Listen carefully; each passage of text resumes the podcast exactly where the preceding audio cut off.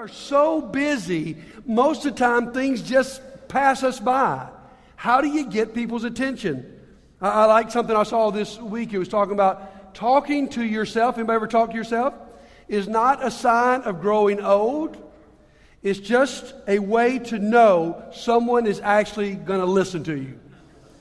Don't you like that? And so it's hard to get attention. How do we get attention? Research says if you want to get people's attention, either you got to do something that's really personal to them, or shockingly different, or something that is threatening in their life.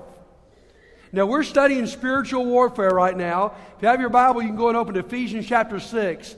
The Apostle Paul is saying there is something threatening your life. He wants to get their attention. He says, guys, there is an enemy that is stalking you. There are missiles that are flaming toward you. There's a day of evil coming where all hell will break loose and you're going to be in trouble. You need to be ready for this. I was talking to some of our military people this week about how they alert people and get troops' attention in the military. Here's what they call it they call it a red alert, all right? So, so the, the only two words they have to use is there's a red alert. Now, what does that mean? That means an attack is imminent or it is in progress. It means right now, you better get ready because there's an attack going on. And this is what I found fascinating that fits perfectly the passage we're studying from the Apostle Paul. When they say red alert, they follow that with two sentences Don your gear, put your gear on, and grab your weapon.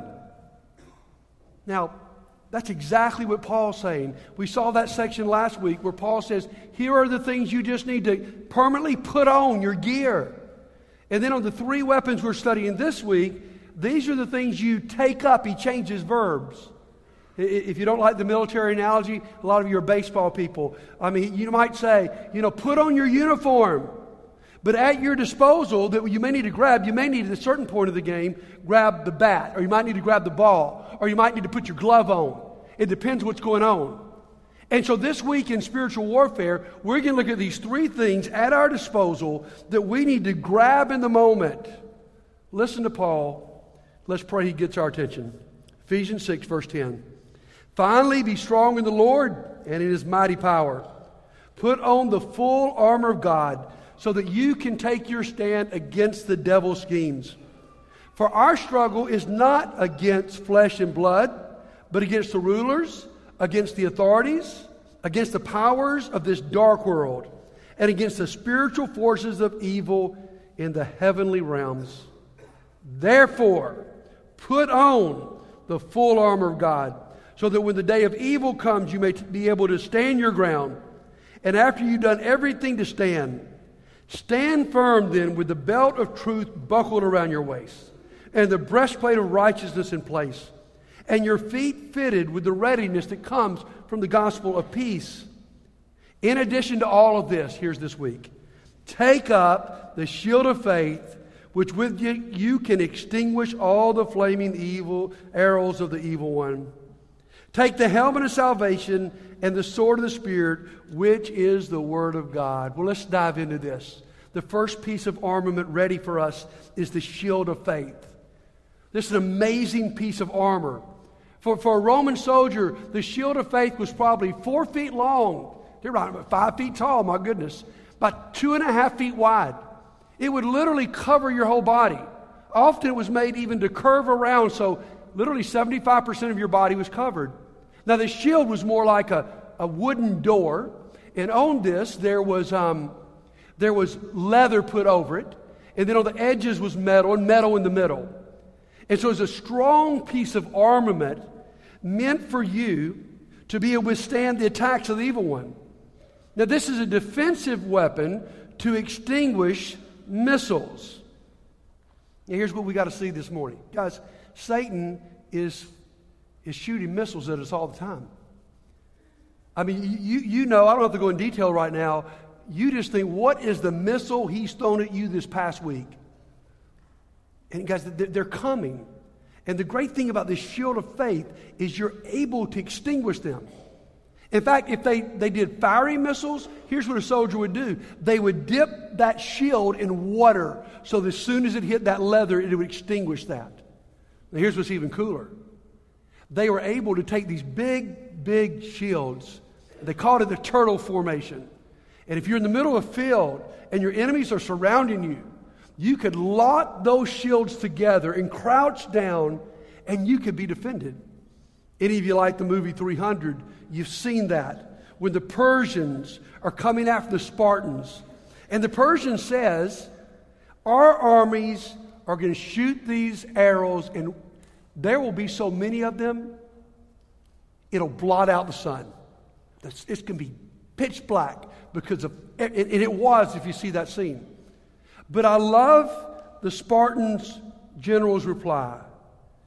Then we will fight in the shade. And you got that great scene of that army right in the middle of that field, the sky blackened, their shields locked together, and they're actually laughing and carrying on, knowing that they're defending, defended. So, right now, what weapon's coming after you? What is this shield? It's the shield of what? It's the shield of faith. What is faith? Faith is trusting in God. Now, you got to understand this, or this could become a guilty point. The focus of faith is God's faithfulness. You got to catch this. The focus of, of, faith is not, man, I'm going to build myself up that I've got so much faith. The idea is not how much faith you have. Jesus said all you need is faith of what? Mustard seed. You don't, you don't have to have much. The, the idea of faith is not how much faith you have. The power of faith is who you put your faith in. In, in, the story of the Bible, and if you want to read the Bible correctly, you read it as a story. It's a narrative. The story of the Bible is simply about the faithfulness of God. In all the ups and downs in life, and all the defeats and victories, and all, it, it just says, in the midst of all this, God keeps His word, and God is faithful. So when those arrows start coming, what you're going to hold up is your belief in the faithfulness of God. Why do you faith trust God? Because you've read those stories. That's why we got to teach our kids the stories of the Bible. Not because they're cute little stories, but because what they're teaching our children is when you're David facing Goliath, God comes through. When you're facing that temptation, God will deliver you. And so we read those stories. How, how, else? And then we get to the story of Jesus, the, the height of the narrative. And I see what God's like. And I think I might could trust that guy. And then I get to the cross. And the cross is, man, you know, because sometimes you, here's one of the, the doubts is, you know, God doesn't really love me.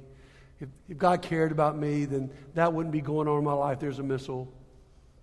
God's not as good as they say he is. But you know what? I can't get away from the cross. The cross proves once and for all, beyond any shadow of a doubt, that God actually loves you.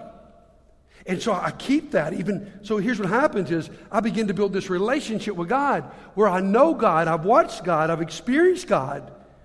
And so when those arrows start coming and life's not making sense and all hell does break loose in my life, I know Him. You ever had a friend, maybe their behavior was a, a little bit different than you expected, or they did something you didn't understand, and maybe another friend came to you criticizing that friend, and you say, you know, I, I, know it doesn't look good right now, but let me tell you, I know this guy and I know his heart, and so I trust him. One day, and, and here's what we do with God. When life doesn't make sense and, and that day is bursting out on us where everything me- is messed up, and I go, God, I don't understand why you let this happen. I don't understand why you didn't answer this prayer. I don't understand why my life is such a mess. You know the stories. You know Jesus. You actually know God. And so you say, you know what? It doesn't make sense to me, but I know God's heart. And the shield comes up, and the arrows are extinguished, and you stand in faith. I want to invite the worship team up here. We're going to sing a couple awesome songs about this that I want you to, to really. One of them is a new song. The first one is just about God being the shield about me. And the second is because of that shield, we are not afraid. So let's stand, let's take up the shield of faith, and let's praise the Lord. Aren't we thankful for that shield of faith that allowed us to be fearless in the midst of uh, the attack? Now we go to the next piece of armor that's going to fit right in, which is the helmet of salvation. This again is a defensive weapon to protect your mind. Just as in today's culture, we've learned the the, the challenge of concussions. And so we're redeveloping helmets for the football game so that there's a less likelihood. In Paul's day, actually, there's records that they're redesigning these helmets for the Roman soldier so that they're more protected from that, that fatal brain injury. Because here's what we've got to understand about this war that we find ourselves in the battleground is your mind. That's where it always starts is that Satan attacks your thinking that will, in the long run, affect your behavior. And so what we want to do is we want to protect our mind. You see, here's, here's our problem. Here's my problem. Is my mind is my most unprotected part of my life. I, I watch my language when I'm in front of you because you can hear it. I watch my behavior in front of you because you can see it. And so I've got some accountability where I work. I've got accountability in my home. But here's where we don't have good accountability normally is what goes on in our brain. And so we just simply give our brains way too much freedom. And Satan knows that. And so that's where he attacks us. It's like this a few years ago. We, we, we built a house and we built the house and we didn't have enough money for the curtains in the den. And we built in one of those neighborhoods where all the houses are really close, and we have a bank of windows on our den. And right across from that is our flat screen TV on the wall. And um, uh, Chad and Betsy Emerson, some of you remember them, used to live across the street from us. And Betsy Emerson came to me at church one day. She said, Man, you know, the way your house is across the street from our house, my children sit on our front porch and they watch your TV. And let me tell you guys, that was some great accountability. I'm going to be really careful about what I watch. You know what the problem was? Is when we got the curtains. Because then you can watch and nobody sees. And that's the problem with this mental battle, my friends, is that nobody sees. And so you can give your brain all kinds of freedom to go in all kinds of ways. Now, here's the danger, and we don't see the danger, is the more you think that thought, the, the deeper rut. There are actually people who study this today who they, they attach things to the brain and they can watch what happens in your brain.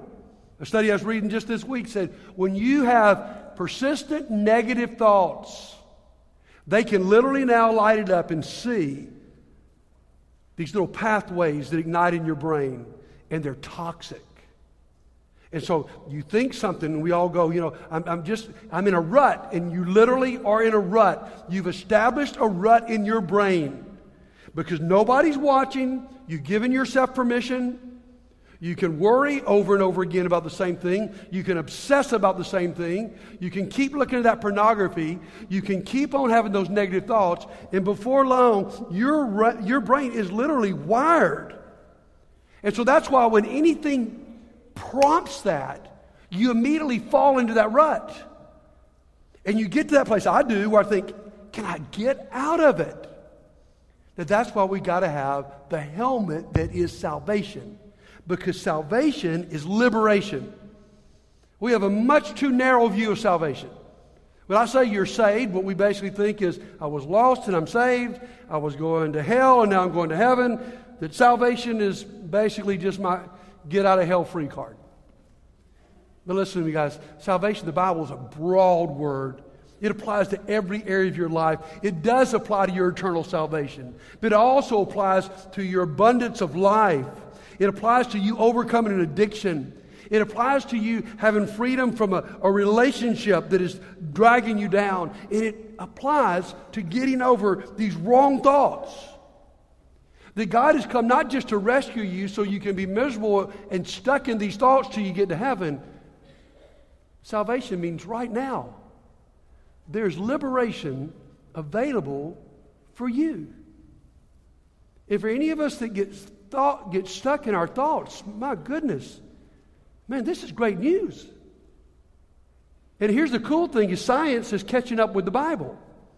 Those same scientists who could see those negative, toxic ruts now say if that same person will begin to replace those with positive thoughts, your brain is plastic enough that you can rewire it. God knew that a long time ago. And so we begin to have our brains reworked. I've got three brothers who can come up and read some scriptures for us about this as we prepare to, to go to the Lord's table in just a moment. I want you to approach the table this morning in a different way than we normally do. I want you to approach it and take up the helmet of salvation. Because for most of us, this is our battleground. Meaning, you're not in some overt kind of crazy sin where you're sleeping with everybody. You're not out there getting drunk, maybe some of you, I don't know, but, but most of us, it's that unseen, hidden area of our brain. Let's listen. Romans 12, 1 and 2. Ken's going to read that for us. Therefore, I urge you, brothers and sisters, in view of God's mercy, to offer your bodies as a living sacrifice, holy and pleasing to God. This is your true and proper worship. Do not conform to the pattern of this world, but be transformed by the renewing of your mind. Then you will be able to test and approve what God's will is, his good, pleasing, and perfect will. Let me tell you how crazy this is. My friends, I just had a bad thought. I'm jealous of Ken's voice. I mean, I, I, can't even try. there it goes, man. I better replace this one quickly. Now, now here, here's the key here. Here's the key. It's the renewing of your mind. That's what, that's what, what Paul says when you, when you surrender your life, what God begins to do. It's not a quick process, it's not overnight. God begins to renew your mind you begin to think different. Guys, if you're having a hard time living the Christian life, it's probably because you're not starting on the inside, working the outside. When your brain begins to be renewed and you begin to see yourself the way God sees you, that's when things can be different. And I love the, the battle imagery of this next passage, 2 Corinthians chapter 10. Trace and read that. For though we live in the world, we do not wage war as the world does. The weapons we fight with are not the weapons of the world. On the contrary, they have divine power to demolish strongholds. We demolish arguments and every pretension that sets itself up against the knowledge of God, and we take captive every thought to make it obedient to Christ. Man, that's, that's the language of this series. You, you know that word stronghold? That's just the biblical word for that rut. He's developed a stronghold in your mind. Everything this happens, your brain flips onto this and you can't hardly get out. It's a stronghold, it's a, a defensive place of the devil. But here's what he says it's through the power of the Holy Spirit, we have the power to take our thoughts captive to, to, to attack them and take them captive. And I love the wording here make it obey God. Maybe you got a thought right now that you just need to wrestle under the, the power of God and make it obedient. You see, here, here's the, the issue that we're dealing with, guys, is that Jesus has paid the price for our freedom, even in our thoughts, for our liberation from these self defeating thoughts. Yours may not be anything evil, it just may be you think bad about yourself all the time, or you think bad about the people around you, and just it's just destroying your marriage and destroying you and destroying you at work. But, but what God has said to us is, I can, I can liberate you. In fact, He already has. It reminds me of the Emancipation Proclamation from President Lincoln. He issued it in 1863 that all the slaves on this continent were free. But it took a full two years for it to reach Galveston, Texas. And so you had all these people living under slavery when they had already been proclaimed to be free. They were technically free, but they were practically in slavery. And guys, that's where I'm afraid many of us are. Some days I am. God's freed me. But that's not the message I'm listening to. I'm, I'm technically free, but practically I live my life in bondage. And guys, that's what's so important about what we're about to do around the table is I want you when you go to the table today, I want you to be reminded of your freedom. You see, we even know about many of the slaves that literally it took generations for them to overcome what had happened to them for hundreds of years. They didn't just walk out of slavery and all of a sudden act like free men and women. It was so difficult. Some of the vestiges of that last to today. It took time. And so, what they had to have happen is they had to be reminded over and over and over that they were a free man or a free woman. And, guys, that's why we need to consistently go to this table. Because when you take this bread and you hold this cup, you are holding the reason and the symbols for your freedom. And, and though you may still be living in the bondage of your past life, what this is meant to do is to remind you over and over and over again that you are a free man and a free woman, and you don't have to walk out of here in bondage. So let me pray, and then, if you would, go to the table. But today, as you go to the table, I want you to think a little differently. I want you to go and I want you to, to visualize the helmet of salvation, the knowledge in your mind that God can liberate you all the way to your thought life. And you be thinking about where He's got you in bondage and what He's done to free you. Let's pray together. Lord, we know on every battlefield there are casualties. And so today we come to remember the broken body of Jesus that was laid down for us. On every battlefield, Father, there's blood that's spilt. And today we remember the blood that was spilt by your Son Jesus so that we might have freedom. And God, we also remember that He resurrected from the dead and He overpowered every evil in this world so that we can too through His power. And so, Lord, today as we go to the table, may this be a moment of embracing our salvation. Not just that we're going to heaven but that we are saved right here, right now, that we are wearing the helmet of salvation, the knowledge that we are a liberated people, whether it comes to our addiction or comes to our attitude or comes that mental rut, that you have the power to free us. God, help us to remember that today. We pray in Jesus' name. Amen. Amen. Let's go to one more piece of armor real quickly, and that is the sword of the Spirit. And when we visualize a sword, we visualize a sword like this. But there are two different words for sword. And Paul employs a word that's a, a shorter sword. It's, it's more like a dagger, maybe 8 to 18 inches long. And, and the purpose of that dagger was to be an offensive weapon to defeat the enemy. Because if, if you were in hand to hand combat, Oh, there, would be the, that missile combat, but in the long run, in ancient combat, it would always come down to face to face, hand to hand. And if you had that dagger by your side and you could get it into your opponent's heart, you had immediately won. And guys, so far, everything we've talked about has been on the defensive. Every piece of armor, but th- this is the piece we need to go on the offensive. And, and, often I think we as Christians would think, well, you know, Satan's so powerful, man, I just can get over here and we're just going to try to protect our church and protect our family, you know, and just sort of isolate ourselves. No, no, no. That's not what God wants. God wants you to be able to go on the offensive. He wants you to regain that land that you have lost. He wants you to be victorious. He wants you to understand that you have the power in your hands to defeat Satan. What is it? It is the sword of the Spirit. It is the Word of God. Now, fascinating here is there are different words in the Bible for the Word of God. Uh, one is just literally the, the book, the pages, the, the ink.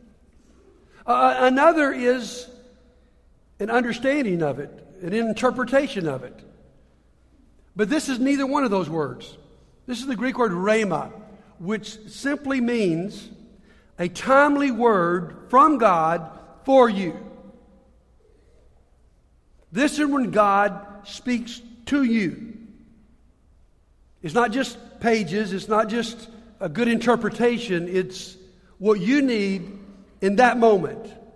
You understand that. There might be a moment in a church service where the preacher is preaching.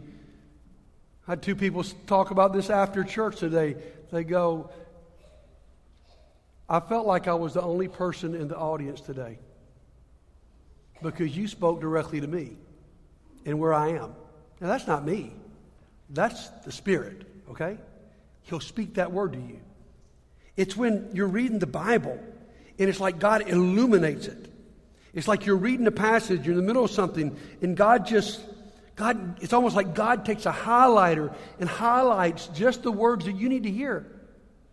I can remember a moment in my life, worst moment in my life, where God gave me a psalm that addressed exactly where I was and what I was struggling with and gave me the words to make it through it. And I'm telling you, God will do that. You know, that's what the Holy Spirit does. It's not just you reading the Bible and trying to interpret it correctly. The work of the Spirit in the old terminology is it illuminates the Word of God, it brings it home to you. You see, what we want is to not just have a two dimensional book of facts and truth. It's when the Holy Spirit comes in, the Bible becomes three dimensional. And it's not just an encounter with a book, it's a three dimensional encounter with God. It's when you walk away from the Word of God and it is real to you, so real that you can take it into the battle. And so real that you're strong. Now, you, you, can remember Jesus in Luke chapter 4 when the devil comes head on to him. It's hand to hand combat, and Jesus draws out the dagger and he says three times, It is written, it is written, it is written. And Satan flees. And my friends, when you come to Satan, not if you try to be logical with Satan, if you try to have a discussion with Satan, I'm telling you, you're going to be a victim. But when you come to Satan, not with your words, but with the illuminated word of God, you will defeat him. He gives you that word for the moment. And so this morning, we need to take up that sword of the Spirit. And that's what's so dangerous about our lack of Bible knowledge today. Not because you just need to go understand, like many of us grew up learning the facts and figures and the 12 tribes and 12 apostles and memorizing all these lists. That's not it. What you need is a word from God about who you are and, and who He is and how to battle this enemy. So let's get really practical our last couple minutes together. We talked in the middle, of the beginning, this is a red alert. I want you to look at a list here. If you hadn't been looking at your bulletin so far, your lifelines, please take it out right now because I want you to, to do something with this list. Because I've got a list of things in, in times when you are most vulnerable to Satan's attack. And I want you to look through this list with me this morning. And you don't have to tell this to anybody else. Just, I just want you to circle which of these things are true in your life right now. You are most vulnerable to attack when you're alone. That's why Satan's going to do everything he can to keep you from diving into the fellowship of this church. Because he wants you to be alone, because he can pick you off. You, you don't have those interlocking shields that can come together. You're vulnerable when you're tired, when you're stressed. I, I guarantee you, I'm talking to some people right now, you're not sleeping good. I talked to three or four people recently, man, they're not sleeping good, and, and the way they get to sleep is alcohol.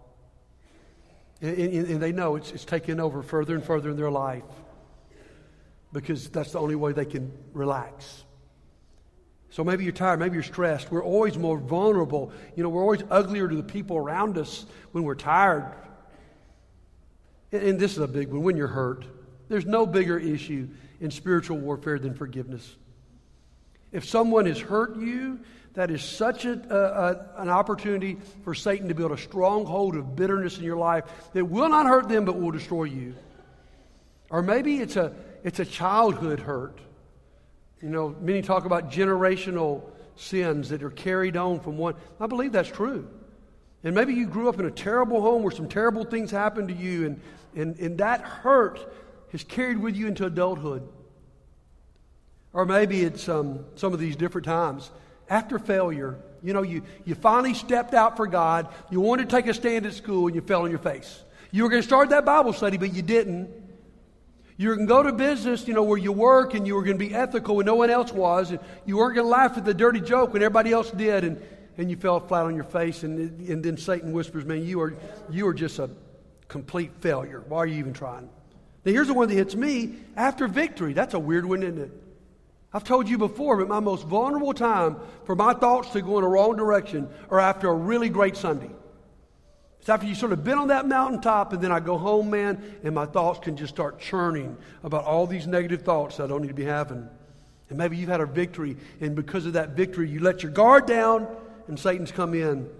Now, here's a big one. After neglect of God's word, Did you notice as we studied these six pieces of armor that every one of them somehow ties back to the Word of God? And because there's no, no wonder we're so vulnerable to sin in our life when we neglect this Word that can speak to us in the moment. Guys, th- this book is not a dead book, it is living and active and sharper than two edged sword. And you neglect it long enough, and you're just hearing truths from the media and Hollywood and your friends, man, you're going to fall. Or maybe after an unanswered prayer, man, you, you prayed for your marriage and it failed. You prayed for a baby and you had a miscarriage. You prayed for that loved one to live and they died. You prayed that you could just get over that addiction in a moment and you didn't. And you're wondering, where's God? And you've got to tie back into that, that piece of armor, that shield of faith, the faithfulness of God. So take a moment, I'll do the same thing, and just, just circle the ones that explain where you are right now, where you're vulnerable. Just circle. You can circle more than one, obviously. Many of you may circle the whole deal. Now, here's what we're going to do I want you to grab your weapon. That's the, that's the encouragement here. What is the weapon you need to grab to, to, to fight the enemy? We, we talked about three this morning the shield of faith. Maybe in the midst of everything looking wrong, you just need to, to hold on to the idea that God loves you and the cross proves it. Or maybe it's the helmet of salvation. These mental battles are going on and you're full of doubt and fear and self loathing. And you need to grab this helmet of salvation. Or maybe it's the sword of the Spirit. You got to get on the offensive. You got to start fighting the lies of Satan with truth. Now, here, here's the deal, guys. We've got this, it's all at our disposal. But here's the, the, the commandment we got to we got to take it up, we got to put it on. You know, often we, we leave ourselves vulnerable not because we don't have the weapons to win, it's because we don't take them up. I, am embarrassed to tell this story, but this is, this is true, so I'll just confess it. Uh, when my kids were growing up, I never made them wear bicycle helmets. I just thought, man, I grew up, I survived, I didn't need a helmet. And just, just sissies need bicycle helmets, okay? So, so you guys don't have to wear helmets. I don't care if you wear them or not. That's why Lincoln's the way he is today. I mean, you just, you, you just don't have to have a, have a helmet on, you know? And now I look back, I think, buddy, you're such a fool. Man, that you didn't do that. What could have happened? And I've repented. I love my grandchildren. They wear helmets. Okay? Because that's the way so many of us are. Man, we got the shield of faith. It can extinguish any missile. We've got the helmet of salvation. Even our thought life could come in control. We've got the dagger to not just withstand Satan, but to destroy him. So, which one of those do you need to take up today? Because I'm telling you, your life either is or will be under red alert. The attack is imminent or it's in progress. If you think you're not being attacked, you're probably being defeated. And so, my friends, if your life is under red attack alert tonight, because it, it, it's either happening right now or it's going to happen later. If the day of evil has come in your life today and you've circled all these things and you've been so vulnerable and, and all hell has broke loose in your life, and today you need to take up the armament of God Today might be a day that you need the prayers of this church because you're not getting it done on your own. And it's not just about us praying together, it's about us tapping the power of God. So this morning, if you find yourself in red alert, the attack is on, and you need some special strength today before you walk out of this place. Why don't you come forward while we stand together and sing?